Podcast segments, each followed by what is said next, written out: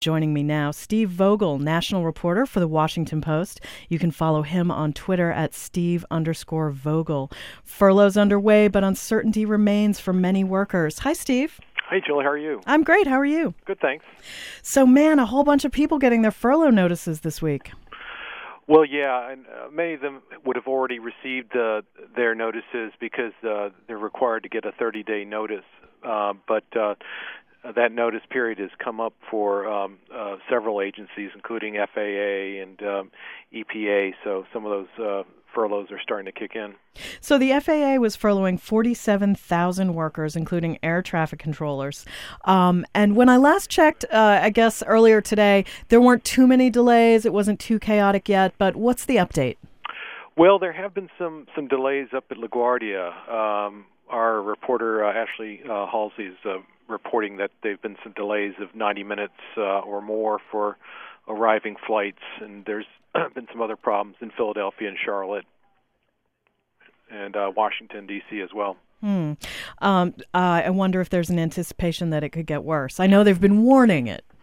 Yeah, I mean, there's been a lot of uh, warnings and uh, alarm thrown around, and some of it has panned out, and some of it hasn't. Um, so uh, a lot of this is going to be wait and see. But uh, I talked to a controller yesterday, and he he felt that um, his furlough day was going to start on Wednesday, and he felt that there were going to be some some real effects felt uh, this summer as this kicks in, because uh, you know every day you're going to essentially have 10% fewer controllers working, and uh, during the summer summer busy season, that could uh, there could really be some effects felt. Uh, sure, because people are flying, and uh, Memorial Day is approaching, and that that must be a heavy air traffic weekend. Definitely, yeah, that's one of the the busiest, and really all through the. Uh, summer months there's quite a bit of traffic so they're they are um raising alarms about it and um we'll we'll see if, if how how badly it, it gets. All right, let's talk about some of these other departments. Um, Pentagon, for example, eight hundred thousand civilian employees. Oof. Yeah, they they are uh, obviously the the biggest uh, department in the in the government have the most workers, uh, even civilians, not even uh, of course in, including the military folks who are exempt. Um, but yeah, they have 800,000 workers. About 750,000 of them, roughly, could be um, subject to furlough. But uh, Pentagon has been sort of waffling a bit on whether or not uh, the furloughs will be needed or if, if they are to what extent. They had initially said uh, 21 days, and they've moved that down to, to 14 days. And and Secretary of Defense Chuck Hagel has um, ordered a uh, you know one more look at the numbers to see if there's any way to to get by without furloughs. But as of now, they are still planning for 14 days of uh, furlough. And at the EPA, also a significant number of employees facing furloughs. Um, what what areas will that affect?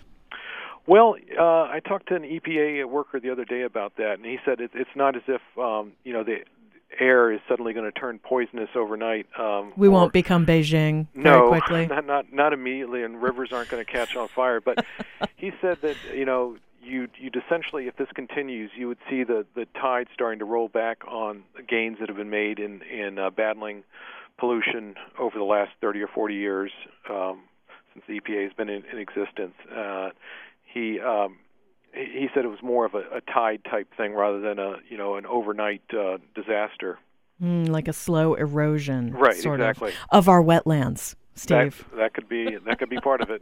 I'm talking to Steve Vogel. He's national reporter for the Washington Post. We're talking about furloughs begin, but uncertainty remains for many workers. Uh, it was quite poignant. Um, uh, in your piece where you know they're losing pay and the public vilification of federal workers. And uh, and and and one of the sources you spoke to was talking about morale how morale has suffered because of these furloughs people feeling denigrated attacked financially.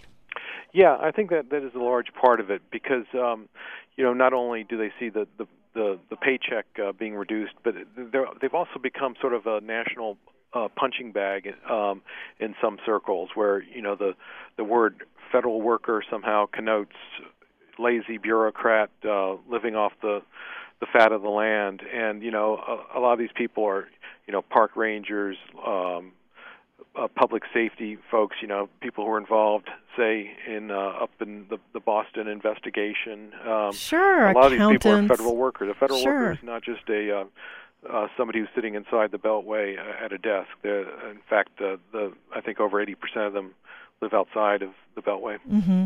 Although um, a large, a large, you see them, you know, a large number of them do live here. Of sure. course, it's Absolutely. HQ of the federal government. Absolutely. But uh, I, yeah, I hate to see them vilified. It, it it's, it's, uh, you know, it seems so misplaced. Well, they're they're an easy target for for a lot of folks. Well, so. sure, and President Obama has frozen their pay a couple of times. So yeah, yeah, that's uh, they have not seen much in the way of uh, uh, increasing paychecks in recent years.